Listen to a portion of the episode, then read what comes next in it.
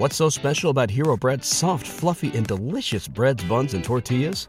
Hero Bread serves up 0 to 1 grams of net carbs, 5 to 11 grams of protein, and high fiber in every delicious serving. Made with natural ingredients, Hero Bread supports gut health, promotes weight management, and helps maintain blood sugar. Hero also drops other limited edition ultra low net carb goodies like rich, flaky croissants and buttery brioche slider rolls. Head to hero.co to shop today.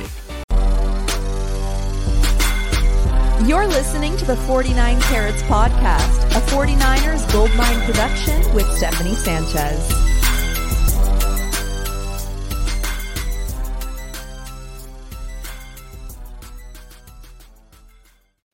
What's going on, everyone? Welcome to another edition of the 49 Carats Podcast. I'm your host, Steph. It is Wednesday, November 29th. It is week 13, which means it is Eagles week. The game we had circled on our calendars is finally happening this Sunday. Joining me to talk all about it are my Wednesday co hosts, John Chapman and Wayne Breezie.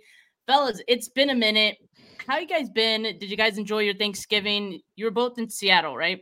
Yeah. Yeah. Seattle was good. How was that? Yeah, I gotta imagine. How was that? It was good from the morning to the morning. That, that's what it was. It was, it was good. It's good. It's getting from me. It's good. It, it was a lot. It was awesome. Uh, I mean, I think we had like 350 people having Thanksgiving meals together, and the the game was better than that with family, it was awesome. And so anytime you go into Seattle, let everybody know what's going on. You know, my family stayed behind for one more day. We did some of the touristy stuff, decked out Niners gear. Nobody said anything. They talked before the game. They didn't talk after the game. Mm, that's usually how it goes, right? Yeah. well, I, I love to hear that you guys had a great time. But let's get into talking about this week's game because, like I said, we've all been waiting for it we knew this game was going to have huge implications for the NFC playoff seeding. And it feels like just yesterday I was here like ranting about how the 49ers had just like a 10% chance at the one seed after dropping three games in a row. But now, after winning, you know, the next three after that, and the Lions turning into like kittens against their division. They they played pretty poorly against the Bears. They lost on Thanksgiving it seems there's at least a better chance for the 49ers, right? But they still have to win this game, and winning this game is going to be their best chance at getting, you know, that, that one seed, um, if it is at all possible. And of course, the Eagles would have to de- then drop another game after this one, and the 49ers would basically need to win out. Um, but as we know, you know, it, it's a week to week league. Things things change. You know, things move. So we'll we'll see what happens after this game. But we all know the 49ers need to win if they want to get that one seed at some point and give them themselves the best chance at that. So um I mean, how are you guys feeling about the the seeding and and all of that and in this game? Do you guys are you guys feeling confident that the 49ers could inch their way to that one seed or are you kind of like I don't want to say settling but have you kind of gotten in your mind that okay, it's probably just going to be the two seed? I mean, I, I, don't think the 49ers care about seeding. Uh, right now, all they do is care about getting back to the way they play football, and that's what they look. They look exactly the way that they need to look. I think they take each game weekly like it's a playoff game, win or go home. And so, if that's their motto, if that's their mindset, I could care less about a seeding. They'll get one round at home, and they're showing that they have zero problems winning on the road. But if since you're asking about the seeding, uh, I'm sure the Niners would love to have the first seed, but they know they they kind of messed that chance up losing those three games in a row. Uh, and right now they're just getting back to winning football. If if this is the NFL, so anything is possible. Like I I don't know why it's like that all of a sudden, but you know, good teams lose and bad teams win. It's just how it works in the NFL from week to week, like you said earlier, Steph. So the Niners just need to focus on beating Philly and then letting the rest happen. Whatever happens after that. But they need to just keep taking it one game at a time, destroying whoever is in their way on their record. I think that's key. Is you know, it's a one game season. You look ahead, bad things happen. The 49ers haven't looked ahead at all. Uh, you look at the challenges that they had presented to them going against the Jaguars on the road, dismantled them. Then you had the Bucs with a short week after that against your most important rival, division rival, Thursday game coming after that, Seattle. They didn't look past the Bucs. Then you go short week to Seattle. You handle bu- business, not looking for it head to the juggernaut that is 49ers Eagles. They are in the moment. And I, I think we have to give credit to Kyle Shanahan. And you you handle this game, you do what you're supposed to do. Well, guess what? Philly's going to be an underdog next week as well because they're playing at Dallas. And mm-hmm. for as much as Philly is a great team, and they are, any team can beat Philly. They have shown that repeatedly. They pulled it out late several times, but how much of that magic is going to be left? And so you win this game, then you're just one game back, allow it to handle itself. But you win this game, and it's almost like, man, worst case is a one or a two seed. Um, like, and if you're a one or a two seed, that's all that really matters. You want the bye week, obviously. You want to host the NFC Championship, obviously. But you look at the matchups for that first playoff round right now, it's it might as well be a damn bye week as far as I'm concerned. That's crazy to say though, John, because we are just talking about it's a week to week league and anything can happen. Like it can, crazy, it crazy. crazier things have happened. So um, yeah, you can't look past any opponent. Uh, the 49ers definitely not going to be overlooking the Eagles on this one. And there's a lot of storylines going into this game. And I think one of the biggest, of course, is Brock Purdy returning to where it all ended for him last year when he suffered his torn UCL injury. And, you know, Philadelphia is already a pretty hostile place to play, rowdy, passionate fans. I'm sure we'll get a few at some point in the chat here. But um, this game, as we mentioned, is is high stakes as it was, you know, then. Uh, so maybe some like painful memories for Brock about, you know, being back in Philly. But how do you guys guys feel like he's handled that? Like, are you worried about him like being in his head at all, or like I, am kind of thinking it's going to be the opposite. I'm thinking he's going to be even more motivated to, I don't know if I could say put on a show, but at least play his best, right? Yeah, week in and week out, Brock's going to go out there with the game plan and try to execute it to perfection. Uh, and, you know, when he came back week one, I thought he should have been the most nervous. The first game back after the surgery didn't show any of that. Went out there and whipped the Steelers. Beep, beep, beep. I don't even feel like hitting my button today. On the road. On the road. Look, and, and guess what? Going back to the same state. He's going to whip another team on the road again. Look, I, I'm so confident because our quarterback is confident. And I think people are probably trying to figure out, like, why is he so confident about this game? Because Brock is. And Brock has been showing it. And I, I don't care if he's had some bad games. So is every quarterback in the NFL in 2023. And so when I look at Brock Purdy, uh, is there going to be some type of post traumatic stress syndrome? Probably not. He didn't play enough for it to happen anyway. And that, on top of that, I just think Brock's like, oh, I remember I got to pay attention to my right. Like, duh. Like, you should be looking right anyway. Since somebody else is protecting your blind side, Brock has been helping himself out. And I'm sure we're going to get down to some of the pressures that has been allowed on upon him with the offensive line. But listen, Brock is helping himself be a better quarterback, helping himself get out the pocket, and more importantly, he's finding a way to stay in the pocket and complete the pass. So I like Brock. I don't think any of that's going to bother him at at the Linc. I hate calling it the Linc, but that's what they call it. So I'm gonna call yeah. it the Linc.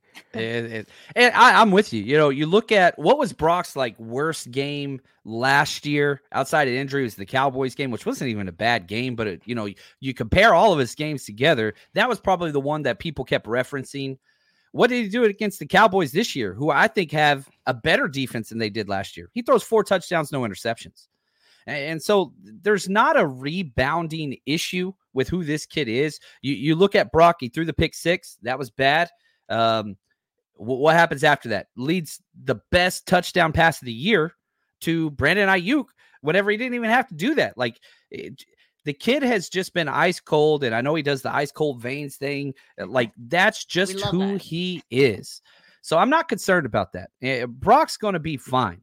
I just want to run the damn ball as much as possible. I want the offensive line, which I know we're going to talk about considerably today.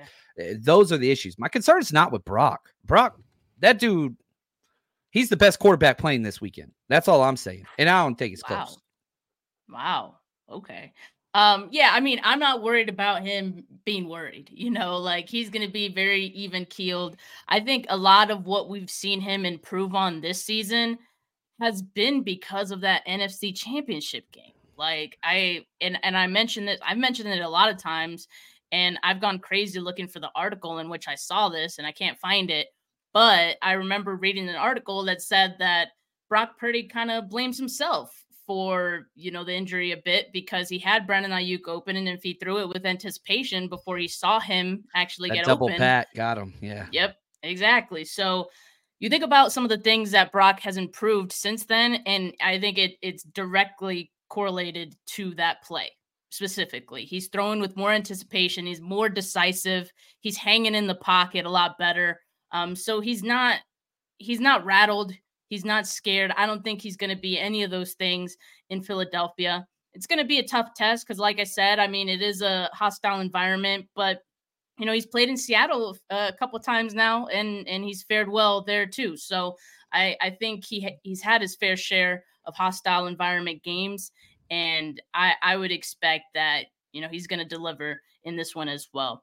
So yeah, we didn't see a ton of Brock Purdy in in the NFC Championship game to even make it past a full drive, but dare I say it would have been a big Brandon Aiyuk game, I think, because Brad Bradberry had nothing on Aiyuk then, and I don't think he has anything on him now.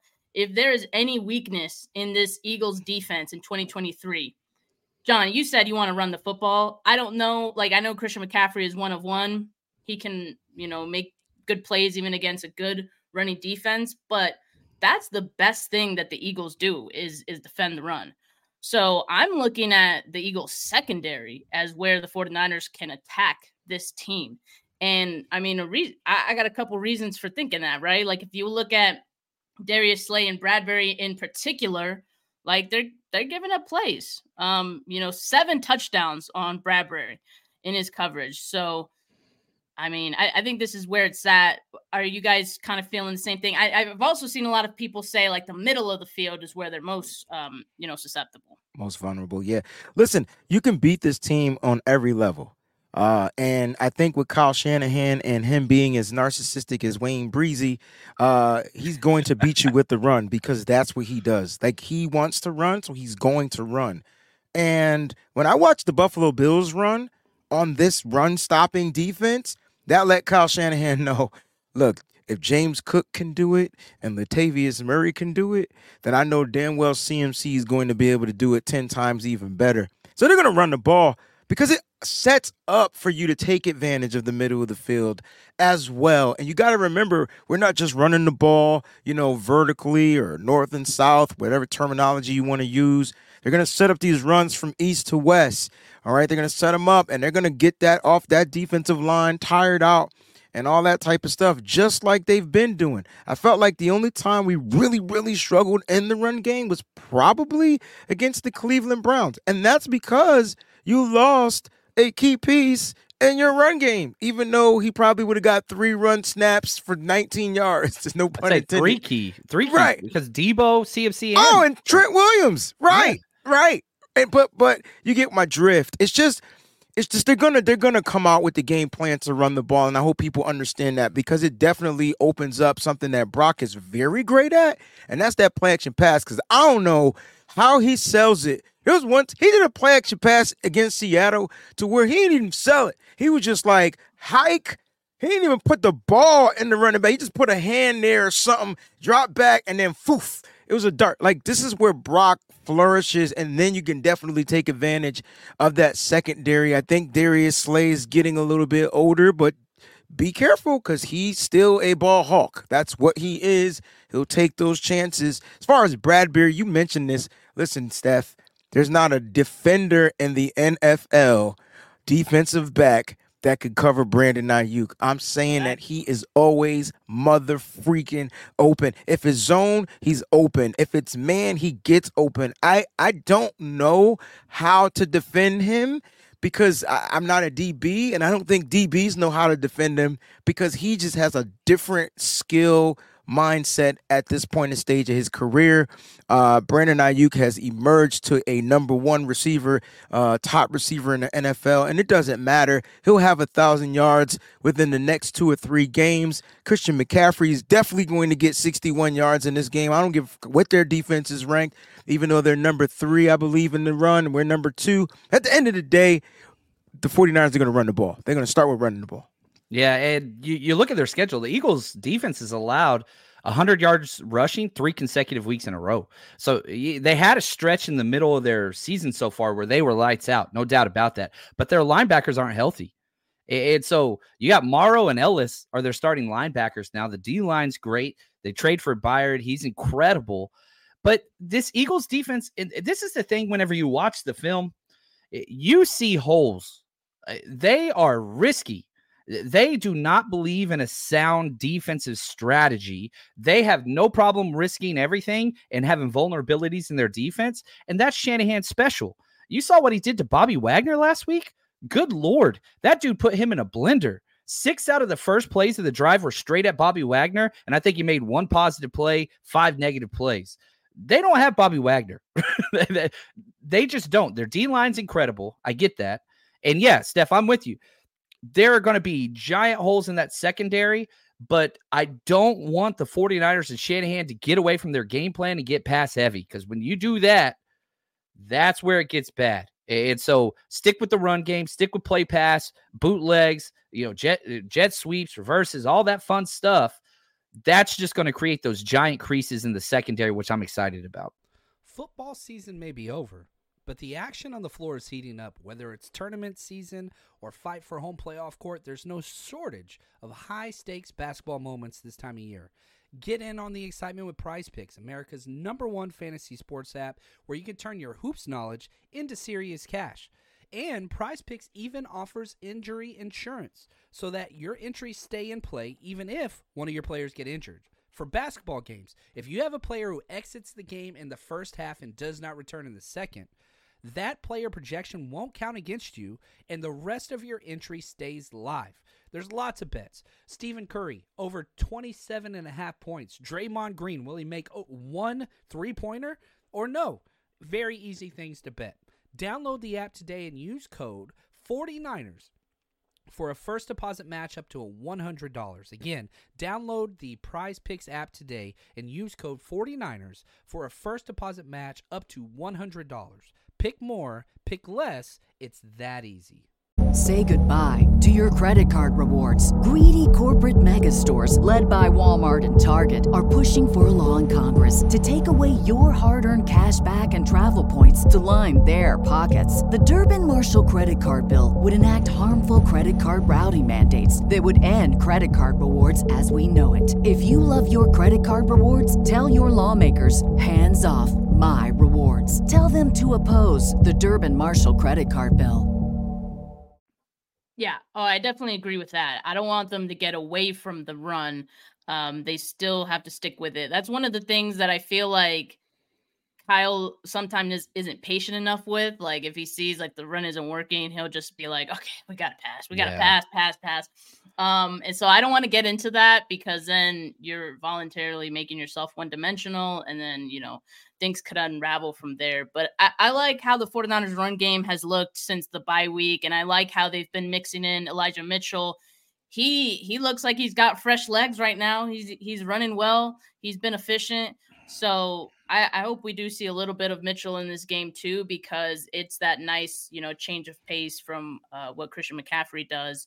Uh, you know, that can potentially go for a big play of his own. So Shout out Elijah Mitchell. But yeah, the Eagles are giving up an average of 256 passing yards per game. That is 29th in the league. And I just want to highlight some of the things that Brock Purdy is doing well in terms of the pass game, right? Um, I told everything? you guys, I, I, yeah, yeah, yeah, everything. I told you guys before we went live, this was going to be a chart heavy show. Oh, so for the for the YouTube viewers here, you got you got some visual aid here uh, to help us out with the points that we're making. Lots of charts. All right. So this one here, we're looking at deep ball accuracy is the bottom plane. And on the left, you got a deep deep ball EPA.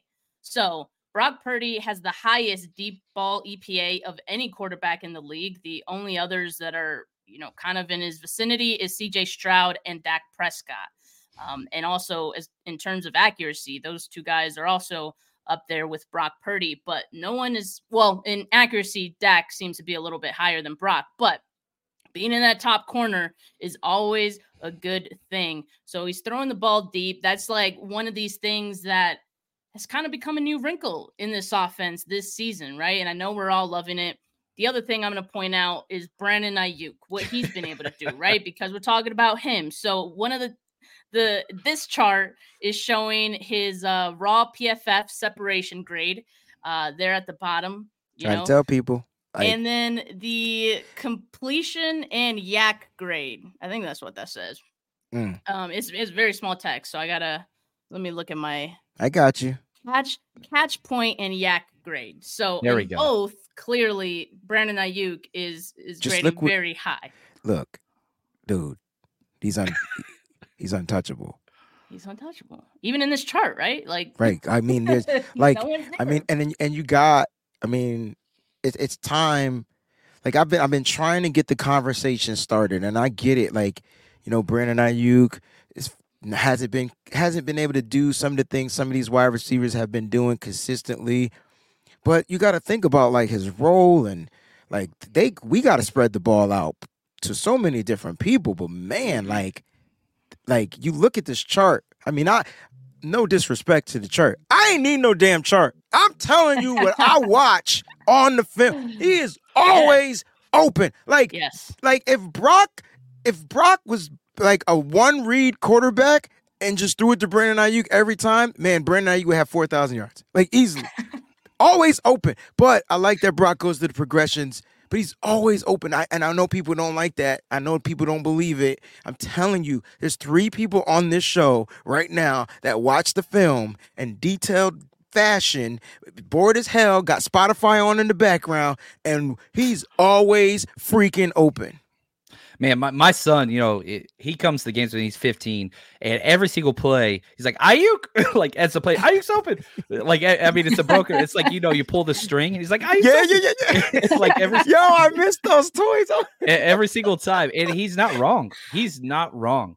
And so, what I do like about what Brock and Kyle do, they, they could do, they can go too far to the extreme. Sometimes I think we saw that in the Browns game. You can take away Aiyuk. It's going to take two. It's going to take away two. Thank you. And so, if you put two on Aiyuk, you got to have an inside cutoff guy and then a guy playing off coverage, which a lot of teams are doing. You can do that in cover six. You can do that in cover two. Uh, hard to do in cover three. But regardless, if you attribute two guys to Aiyuk, that means CMC and Kittle and Deebo are going to be one on one. Go ahead. Go ahead. And so for the 49ers where they are now, most times Aiyuk is the first read. Almost the the majority of times, I used to first read the most plays for the 49ers passing concepts. But if he looks over and you're attributing two guys to Aiyuk, Brock Purdy's at his best where he goes, nope, boom, boom, boom, and he gets through his reads. So don't force it. Yeah, I Aiyuk's going to get paid. I think he's going to be here long term. I know everybody talking about Chase Young versus Aiyuk. I, I think Aiyuk's staying. Chase Young, I think, has a chance to stay. I, I want both of them, but Aiyuk is a focal point because not only is he wide ass open all the time, he's a damn dog block it all the time. He is a Kyle Shanahan created Madden character with the perfect attitude. He's got seven six wingspan. You heard Armstead talk about it earlier this week. What else do you want from this dude? And he's unselfish. He goes up to the press conference. He brings Deebo, his man, with him. Like, come on, man. Like, this is he's what we need. He's what we want. Aiyuk is absolutely perfect. Not only is he number one in our hearts, he's got two number ones on his chest. I freaking love this man. that was a bar, John. Oh, okay, All right. All right. All right. All right. Okay. Uh, we got a super feeling it a chat from Brandon Parrish. Shout out Brandon. He says, "Big weekend, go dogs and go Niners." What's up, Wayne? Um, and then I wanted to shout out Jason because he said uh, his twin boys' Oh. uh, 15th birthday is today. So shout out your twin boys. Happy Uh, birthday. thank Birthday, you for man. joining us today. the nephews are 15. Good God. You getting Ooh. old, dog. Yeah. I know Jason has been around a minute. He a good dude. Well, in on the topic of the 49ers pass game and Brock Purdy, this is where I want to shift the conversation to the 49ers offensive line. Oh, because it, it as we know right? It hasn't been great. So let me go to the next slide here. You mean to tell me it's not going to be in the top right chart like Aiyuk and Purdy? Not this time. Not No, this not this time. not this time. So it, it is in the top, but it's it's it's on the left this time, and I'll tell you why. So I shared this uh, on on my Twitter yesterday. Shout out to the guy who's been putting out these charts, by the way, because um, I think Is that his, the Cowboys uh, dude? his username is throw the damn ball on I'll Twitter. throw the damn ball. Okay. Um, yeah, he's got he's got Jason great P, right? yeah, something like Oh, that. He's got yeah. he's got great um stats and, and charts and all that. So that's why I brought it all today. Um eh, but anyway, so the bottom uh, quadrant here, whatever you want to call it, percentage of throws from a clean pocket. All right. And on the on the left, you got clean throws EPA. So Brock Purdy, even despite having the lowest percentage of throws from a clean pocket, remember this is rate. This takes into account that the 49ers are like a run heavy team. Like this takes into account the number of throws. That's why Correct. it's rate percentage, right? I have I have people confused about that in my mentions yesterday. So yeah, they're like take that take that show the context. They only throw a minimum yeah, exactly. of 25 that? You saw times. that, Wayne? You yeah, saw I have that? no problem calling people out. That's Yeah, not, I was like, not okay, nothing. you at don't all. know what you're Way to call you out while you're talking to him, and you're the I only sh- two people there. Yeah, I sure will. I love it. We'll do. I'm looking this around like, well, what happened? Yeah. So, so despite having the lowest percentage of throws from a clean pocket, Brock Purdy has the highest EPA from a clean pocket, right? So all, all that being said, I think we know that offensive line has been an issue, but at the same time, it hasn't been an issue because Brock Purdy has been doing enough on his end to kind of mask what the offensive line has been doing. And let's be honest, like the offensive line has been average to below average all season, but you wouldn't know just because Brock Purdy is doing what he does. He gets the ball out quickly, even when you know he gives himself a little more time, it's because he's scrambling and, and all these things. He's moving around in the pocket and he has good feel for it. So I, I just wonder, I just kind of worry in this game against the Eagles defensive line because I think we've said it all off season. We're like, this offensive line is not going to be good enough to play against the Eagles. Like I think that was one of the concerns going into the NFC Championship game last season. Uh, I mean, it was a tight end blocking Haason Reddick on that play, so I don't know if you can blame the offensive line entirely, but you know, I think some of those worries haven't gone away because I think you could say the offensive line is not even as good as it was last year, right? So that's my concern um with the offensive line. Like do you do you guys feel like their struggles can can kind of all be seen in in this game? Like will will it catch up to them? I mean, it, it it depends. It depends on how they game plan and and what they choose to do, uh, as far as how effectively they try to run the ball and throw the ball. What type of throws? What type of like plays that are set up from Kyle Shanahan, uh, to help the offensive line get the jump. Listen, the, the Niners haven't had a good offensive line since two thousand and freaking 12, 13, 14. They ain't had a good offensive line in ever. And with Kyle Shanahan, he ain't about the offensive line. He's always been about that quarterback. And it's taken a, a minute for that quarterback to kind of come to fruition for Kyle Shanahan. And now you got a guy that when you look at when you look at these other teams and their offensive lines, I guess you can say Philly probably has, when healthy, the best offensive line in football, arguably, right? But when you look at these these teams and these offensive lines, Kyle Shanahan is a little different when it comes to his quarterbacks. He wants his quarterbacks to get the ball out of their hands quick, a lot of stuff to where the offensive line isn't blocking for, you know, three seconds, four seconds. And so, like, yeah, Brock is uh, enabling the offensive line. Um, he's he's helping the offensive line be better. But that has been Kyle's plan since he's been here. He had when has he tried to fix the offensive line? There's one position that he goes after, and it either gets hurt or retires. And then his center, he still don't have the center he want. We just got a center, which is Jake Brendel. And, at the end of the day, I think that's where Kyle's going to get. I don't think they will ever fix the offensive line. I don't think they're going to draft offensive linemen. I just don't think that's what they do. They'll find pieces, they'll make shift, they'll breed, but they have a quarterback that can enable that and be good. So if Brock is good without an offensive line, and I know you're going to say, well, damn, Breezie, imagine what he, I don't know if Brock would be good with an offensive line. It might change the way he play football. It's weird to say that. Shouldn't, but it might. It might change the way he, he his innate ability just to play football. Brock is learning how to play with this offensive line, and that's why I'm not worried. That's why I'm not worried about this Philadelphia Eagles, you know, defense, defensive front, because Brock has seen, he's seen every week. They blitzed this motherfucker more in the league. What what does he need?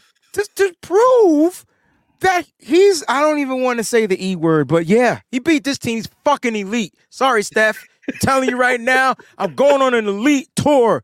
I, I don't care if it's regular season. He beat the Eagles. Elite is coming out of my mouth all week long, all the rest of the season.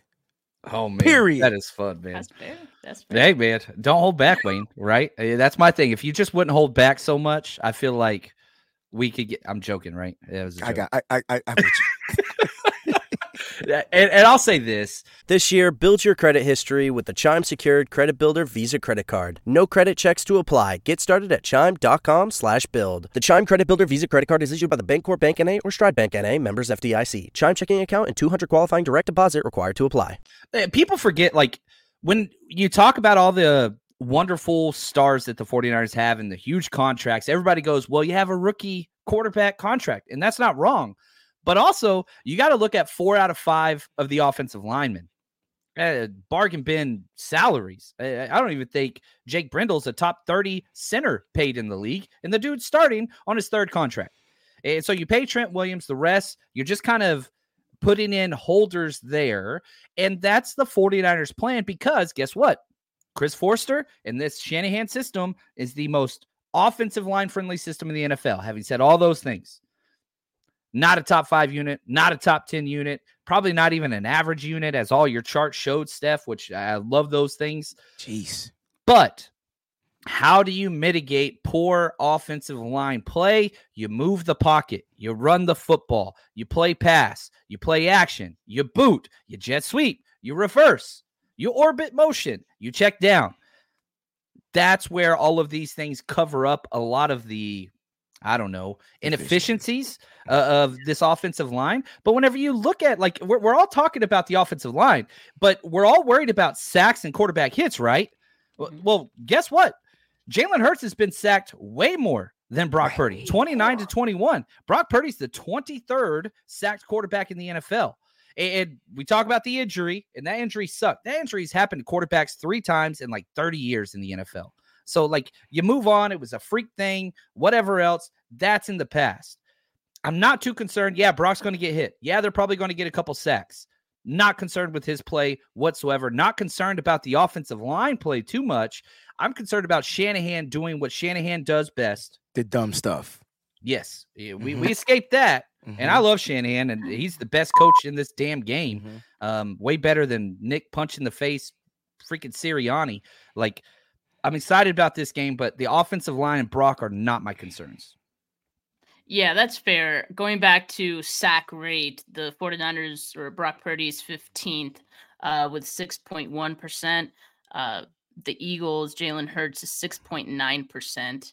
Um, his scramble Best rate is offensive 8. line Point, in the NFL. and he scrambles a lot. So his his scramble rate is 8.1 um, versus Brock's, who's just 4.1. So he's he's up there too. So there's less excuses uh, for Jalen Hurts, and yet he is being sacked a little bit more. So people have some questions about our offensive line, in particular the right guard spot. We saw Jon Feliciano finally get that start on the right guard spot because um, Spencer Burford was out on Thursday. He gave up four pressures though, and I think like four quarterback hits or four hurt, either one of those. Um, Totally. And so it Whiffed a wasn't the handful in the run game, too. yeah, it wasn't really like the po- performance we thought it would be. You know, when Kyle Shanahan said, you know, we want to get him on the field at some point anyway.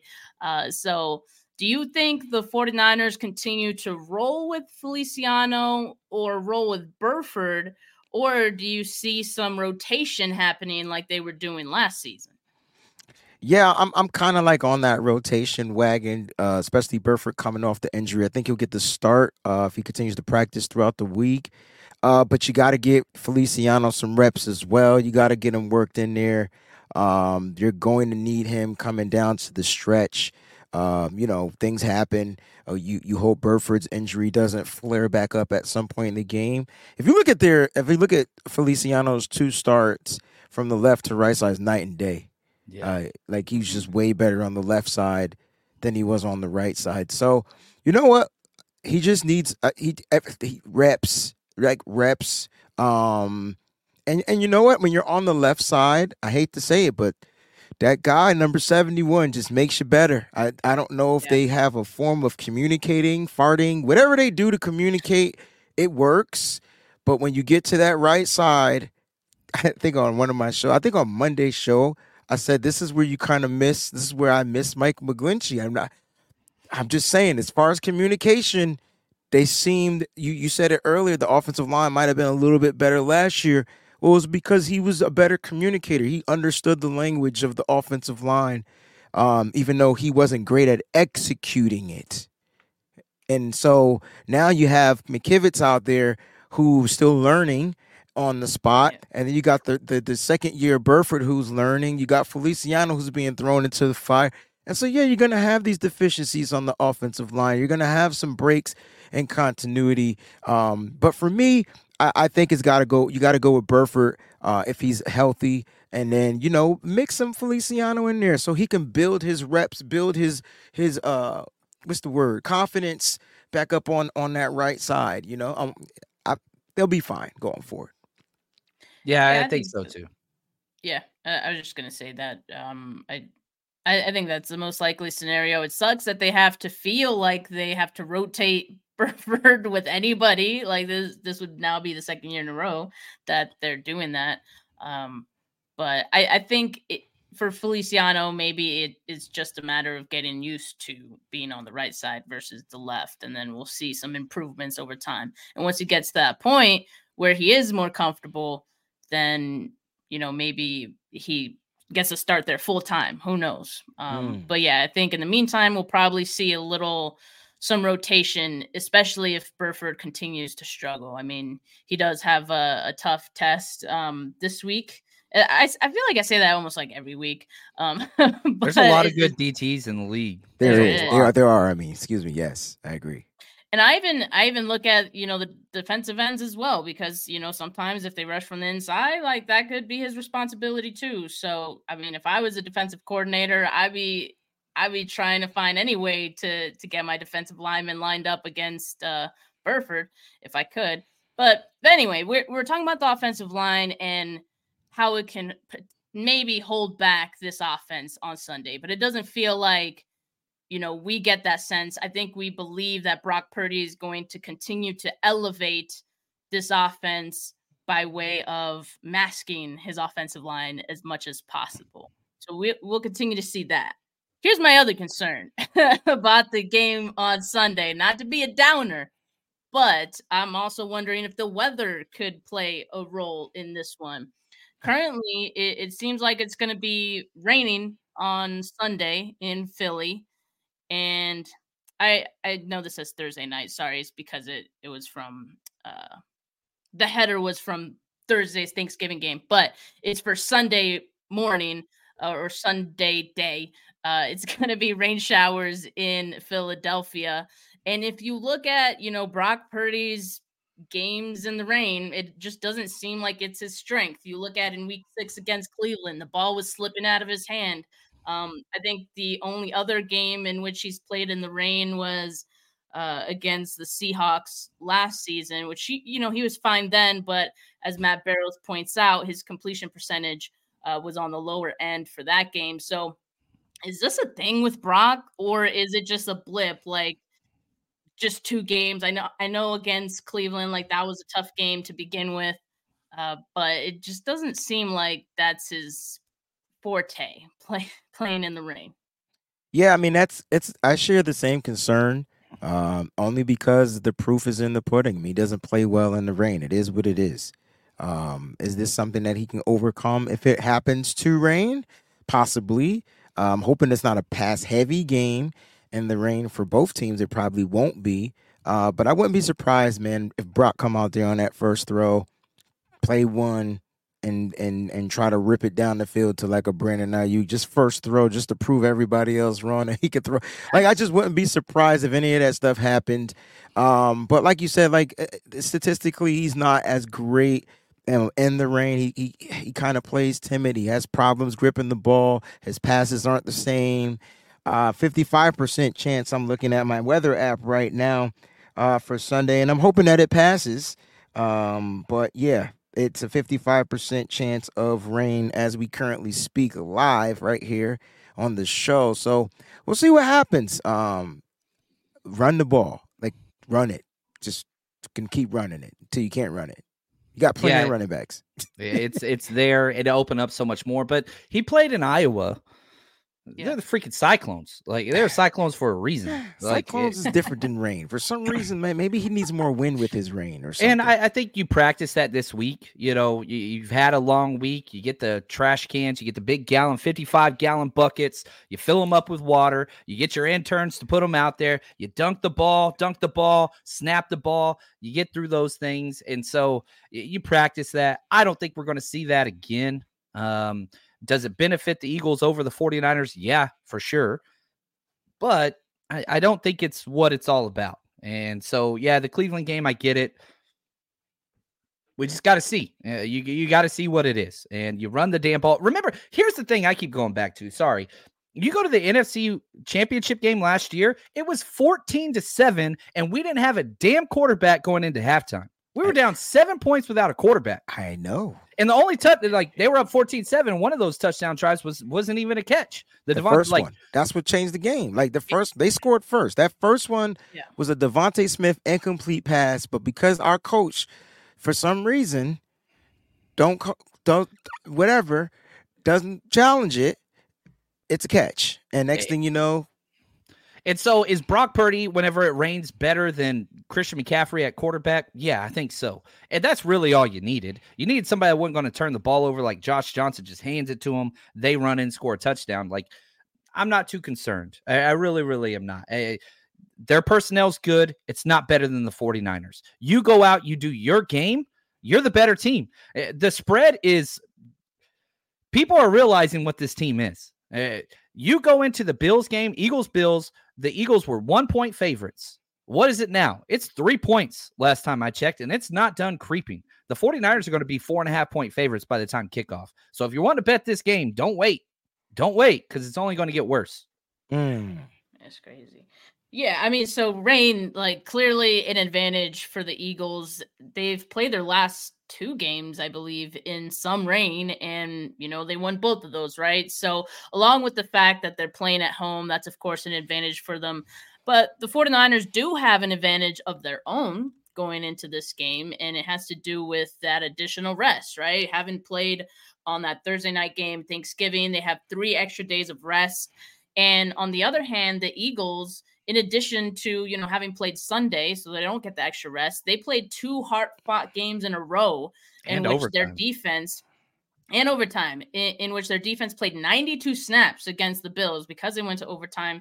And in the previous week against the Chiefs, they played 72 snaps on defense. So while I understand that the Eagles have won these games, and that is definitely impressive, um, what do the 49ers have to do to uphold and make the most of this advantage of the extra rest? Because I, I have a few ideas of, of my own. Extra rest, extra energy, extra firing off the ball, it's just extra everything, right? Like for the, the 49ers, I just feel like like John said earlier, they're just coming in here like just as the better team. And I just think they have the better mindset. So like when you look at the Eagles, yeah, they've won tough games. The Niners haven't won any tough games, technically. Um, well, as far as close games, let me let me rephrase. They haven't that. been in any. They, right. Um, except for maybe the Cleveland game was a close one. They couldn't find a way to pull that one off, uh, even though they had an opportunity. Uh, but they, they they couldn't cash in on it. Um, so so the Eagles have been battle tested in those type of games, but I I'm probably the only mother trucker that don't think this game going to be close. I, I'm with you there because you know, Steph, you asked, you asked like, okay, the Eagles, their entire mindset is it don't matter. Once it's fourth quarter, we'll we'll freaking do whatever it takes, and that's great. When Josh Allen's the opposing quarterback and he's throwing, you know, one pass interception drives, missed field goals, block field goals, refs are on your side. All those things come to like they had the opportunities given to them. If the Buffalo Bills just played, you know, mistake free football, not even mistake free football from the second quarter on, just not giving away possessions and points, that game's over. And you can go back to the Chiefs game very similarly. You just don't let them back in the game. Now mm-hmm. we look at the Seattle game. What happened after halftime? You throw a pick six, right? It, special teams has an issue, but then the defense shut them down. We are a more complete team than anybody that they played against. And I understand they played the Chiefs. I understand they played the Bills. I understand they played the Cowboys. Those are good damn football teams. I'm not trying to say they're not. But sorry, did we not beat the Cowboys by 32 points? Mm-hmm. Like, this is a juggernaut of a team that has waited all year for this damn game. Like, Brock didn't get to play against these guys. He's foaming at the bit. Christian McCaffrey, are you talking about George Kittle is going to kill a person? I, literally. He's going to kill somebody. Deebo, which with, I, with the smile on his face. Mm, uh, this is Hargrave's going back to the team that wanted didn't sign him. Yeah. Like, yeah. oh my gosh, you want to replace me with the rookie? Okay, cool. And that rookie's good. I ain't trying to say bad things about the rookie. He, he but if I'm Hargrave, mm-hmm. I'm Hargrave. Mm-hmm. Mm-hmm. It's karate kicking through picture windows, uh, uh, window frames. I'm telling you. I, I yeah. Went, it's yeah. gonna be just watch. That's all I'm gonna say. Just watch. Mm. So, in, in, uh, for me, like in terms of getting that extra rest and making sure that you know you make the Eagles pay for it. Obviously, like we talk about some of the things that the Bills did to kind of shoot themselves in the foot. Number one, 49ers can't make those mistakes. Like you just can't afford to do it. And two, like I, I think the 49ers are built to make you pay and exhaust you if they want to. You know, I, I think a lot of that has to do with the run game, uh, you know, defending Christian McCaffrey and Deebo Samuel, um, motions, you know, confusing the Eagles defense as well, playing some bully ball, you know, like I, and I've mentioned this early in the week, and I was like, you know, the 49ers haven't had to rely on yards after the catch really to move the ball this season. Like it just is kind yeah, of YAC is kind of fizzing away, right? Like it's fizzing away because they haven't fizzing. needed it. Like so, like so are screens though. Right. Yeah, a little bit. Yeah. yeah. So it's interesting, right? But it's still in their back pocket. Like right. they still they still have that. They still have the guys who are really good at that. And so I'm thinking if this Eagles team has less rest, you know, they're they're a little they're hurting a bit. You know, they got a lot of mileage on them. If they're vulnerable over the middle, if you have guys like Christian McCaffrey and George Kittle and Deebo Samuel who excel, you know, in yards after the catch, and even Aiyuk sometimes, um, you know, could get going. I I say like give it to him like that, and that's something that the 49ers haven't really showed on tape in a while. You're thinking yourself if you if you watch the film, you're thinking, oh, they've gone away from that. This is what they're doing now. But if the 49ers want to, I think they could bring that back in this game and it would benefit them in the long run uh, against this Eagles team. So I'd every like team is seeking safeties and backers in the middle of the field. Like they're running a 49ers defense. Like teams are having to change their defensive strategy just to stop what the 49ers are best at. And when you do that, you open up everything on the perimeter and it's not like it's working against us. We're, we're still one of the best offenses in the NFL, points, yards, play, you know, whatever else. But go ahead, adjust what you do. Adjust what you do against us. Shanahan's going to find a way to take advantage of it. Might take him, you know, a little bit in the second, a, third a, quarter to figure it out. but opening drive, he's going to do what he wants to do. Best opening drive scoring team in the NFL. Uh, putting my kids through college, betting 49ers scoring opening possession every week. But I'm just saying, like, Go ahead. Overcompensate the middle of the field. It's not like we don't have speed.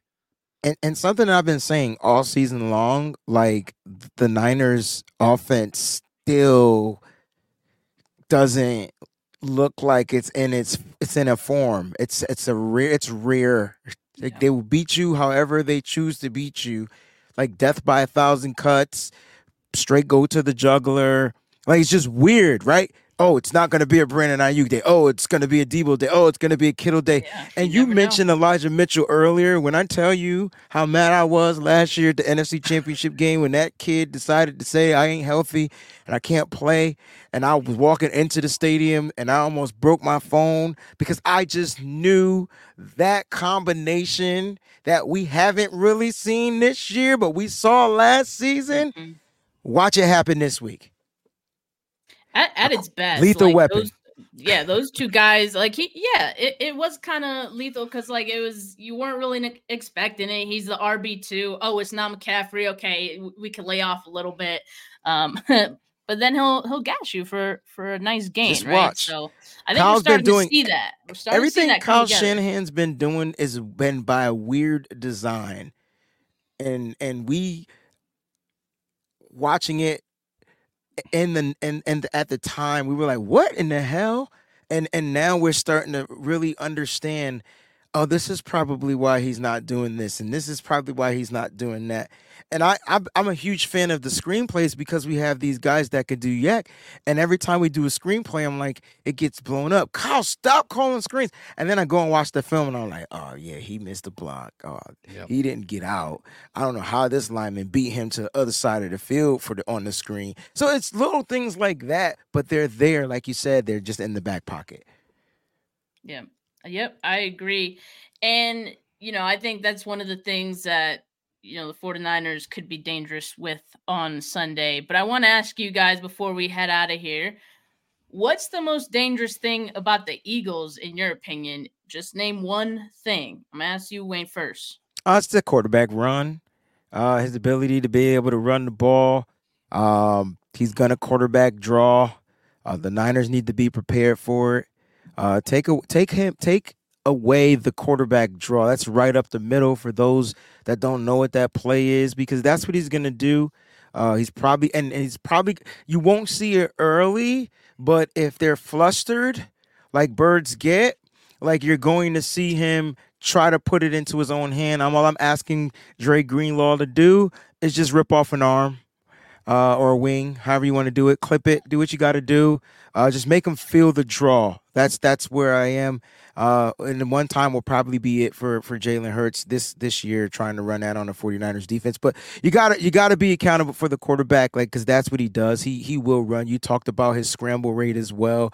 Uh, if things aren't looking good for him to pass, he's gonna try to get to the outside. Niners have speed on the outside. Just gotta contain. Just contain. Mine's AJ Brown. Uh, I, I think he's one of the best in the NFL. And you know, we had DK last week, his college teammate, but DK's bigger, but he's soft, man. And Charvarius Ward ate his lunch. I'm curious to see if we're going to allow Charvarius Ward to travel with him um, with AJ Brown. I hope they do. But AJ Brown is better in every way, shape, and form than DK Metcalf could ever be. Um, that's the one where I'm just like, mm, that that's my one area. And hey, if our pass rush does their thing, and AJ Brown's going to get his, just don't let him go nuclear like he did for the Titans before they traded him on that. Uh, I think it was Christmas Eve game or whatever. Like Mhm. that's a long time ago. But AJ Brown's my biggest concern. That is definitely a concern. I will say this though, after the last couple games, I'm feeling great about Mooney Ward and Ambry Oh. Thomas. Like I, I'm I'm not saying they're gonna shut AJ Brown down. He's still gonna get his, but I I like the way they've been playing, and I think that can make some things interesting in in Yeah. the secondary for the 49ers. And yeah, Jalen Hurts, you know, j- even just scrambling. I know that you know you mentioned the QB draw, um, but just it, him, you know, running out of the pocket anytime is, is a threat. I think the 49ers like were prepared for that in the NFC Championship game. And I know it's a different defensive coordinator this year with Steve Wilks, but I kind of wonder how much of their game plan, if possible, like they can take into this game as far as what they had planned for Jalen Hurts because I I looked at the all 22 at least for like the first I, I didn't want to watch past the uh Brock injury uh, but you know, in the beginning, in in that first Eagles drive, I felt like you know they were doing a good job of containing him a bit. He was still getting completions off, but you let him have those. It's like that's fine as long as you don't gash us. Because once he starts doing that, everything kind of opens up, you know. Uh, so I think they'll be more careful with that. I don't think the sacks are going to be there a lot. And I only say that because I think the mentality for the defensive line is not going to be to go after and be over aggressive against Jalen Mm. Hurts. I think it's going to be to keep him in the pocket and maybe just like slowly, you know, close Suffocate him. close yeah. it in. Yeah, it's not going to be so much to, you know, pin your ears back and try to get him. a lot of because then he's stunts. gonna- I think there's going to be a lot of D line Yeah. stunts just to kind of confuse him so he doesn't have that A B gap to just shoot through with the four man pressure. And so I think there's going to be a lot of that, uh, just trying to keep him in there, like you said. Yeah, for sure. So my most dangerous thing about the Eagles, I'm going to go a little more high level. It's not one specific player or or play. I know a lot of people mentioning the tush push um, in the chat. For me, it's been their ability to win any game anyway. Like they're resilient. And in I guess in particular, like the way Jalen Hurts is able to will them back into any game. Like I some of the stats I was seeing on Jalen Hurts in regards to when his team is leading versus trailing is absolutely insane to me. The chart that I'm uh, showing you guys right now is his EPA per play when leading is you know very much middle of the pack, but when you look at his EPA per play when trailing or tied, it's the highest in the league by far. And I also saw a stat that his quarterback rating, I think Grant posted this, his quarterback rating when winning is 65.9, but when losing, it's 121.9. Dude just has the clutch gene, and he's going to try to get his team to win. And he's talented enough to be able to do it. Like we've seen that in in you know these recent games, right, against the Chiefs and also uh, the Bills. And as a result, the Eagles lead the league in second half points. So they're very resilient. I think that's to me the most dangerous thing about this Eagles team because you can't let your foot off of the gas.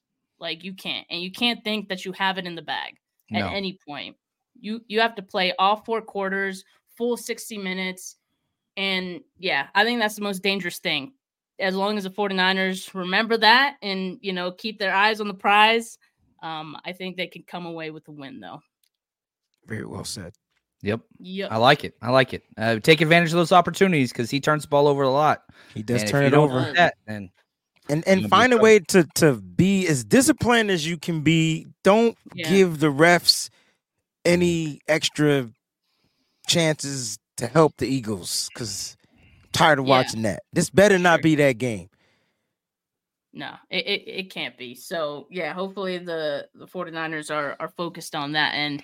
Um, I just wanted to get to the super chat statement. VA said, "I'm sorry, but what QB is really good in the rain?" Yeah, that's a fair point. I mean, I'm not I'm not saying that Brock is like bad in the rain. I'm just saying this the small sample size that we have isn't like encouraging. It's not a you know huge indictment on him. Just something we want to keep an eye on. Uh, Chaz a- asked earlier, will Brock wear a glove if it's raining? He did wear one in college at times. You know, that's interesting. I'm sure he'll have it like, you know, he'll pack it with him. Uh, the equipment team will probably bring some. Uh, and if he feels like he needs one, like if the ball is slipping like it did in Cleveland, I think he should consider it. But I don't know if it's just one of those comfort things, like maybe he prefers not to have a glove, right? So I, if I he's practiced with it at all, then you bring it. If he Yeah. hasn't, then he hasn't. Like you don't want to do something new in the game, but you always want to be prepared for contingencies. Yeah, I definitely hope the 49ers are have prepared as much as they can for the rain. We know it's not raining in Santa Clara, but like you were saying, John, wet wet that ball, d- dump Yep. it in a little bucket or something, whatever they got to do. Um, so yeah, and hopefully it doesn't even rain as much as we're kind of expecting it to right now. You know, We're gonna keep an eye on that throughout the week. But for now, I I really um appreciate all you guys tuning in uh this Wednesday morning. Uh, be sure to like this video, subscribe not just to my channel at Steph 49K, but John at 49ers Rush, Wayne at the Wayne Breezie. you guys going to the game at all? I'll be there. Yeah. I'll be at the game. Yeah. Man, Wayne. Oh, I'm I'm about that Okay. life. It's gonna be fun. East Coast. right. You, did, did you go to the NFC championship? I sure enough did. That's what I told you. I walked in there so mad. You, you know what to you know what to expect. Yeah, it's gonna be worse because they feel like they beat us, which they did, but they feel like we gave them It was a- because of them Right. that they won. right. Like Yeah, you know, I, I don't want to rain on their parade or pee on their parade or however you want to look at it. But my point is, they won. End the discussion. I left it at that. But and that's why the trash talk. I, I love what's going on this week. This is a great week. Yeah. Great week. Yeah, I agree. Well, be safe, Wayne. Be safe. All of the 49er fans who are going to be out there, you guys are representing. I think it's about like 28% of 49er fans expected out there. So That's it's gonna be a it? little- that's it. But like you gotta you gotta think about it's in Philly. I would It's not want to be in. Philly. So only, only Man, y'all need to man up. Get y'all behinds out there and red this stadium out. What is wrong with you, Faith? Don't be chicken crips. I'm trying not to say any bad words because Chaz told me that the family watches during the morning and I forgot this one particular time. So my bad. I did leave, leave, out an F bomb earlier. My my apologies. If they if they get you, Steph, send them to my channel. Uh, nah, you're all good. Um, the yeah. so- YouTube so, police. the, yeah, they be out there. They be out there. They be out make- here. Oh, it's awesome. So man. make sure you guys uh, are safe out there. And uh, as always, the three of us are going to have great content on our channels throughout the week leading up to this game. So make sure you guys tune into that. But for now, have a good rest of your Wednesday, folks. Peace. Say goodbye to your credit card rewards. Greedy corporate mega stores, led by Walmart and Target, are pushing for a law in Congress to take away your hard earned cash back and travel points to line their pockets. The Durbin Marshall credit card bill would enact harmful credit card routing mandates that would end credit card rewards as we know it. If you love your credit card rewards, tell your lawmakers hands off my rewards. Tell them to oppose the Durbin Marshall credit card bill.